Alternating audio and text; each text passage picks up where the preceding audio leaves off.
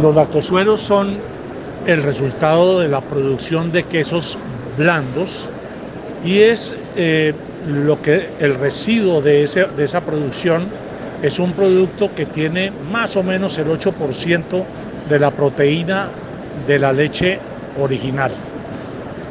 El lactosuero es un producto que se adiciona, que cuando se adiciona a la leche eh, eh, diluye esa leche, volviéndola un producto con menos propiedades mmm, proteicas y de nutrición.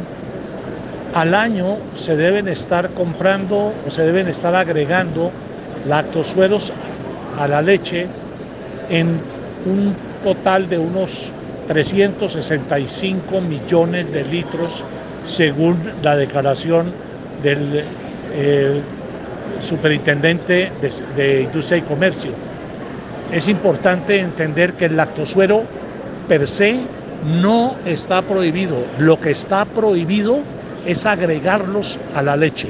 Muchas gracias.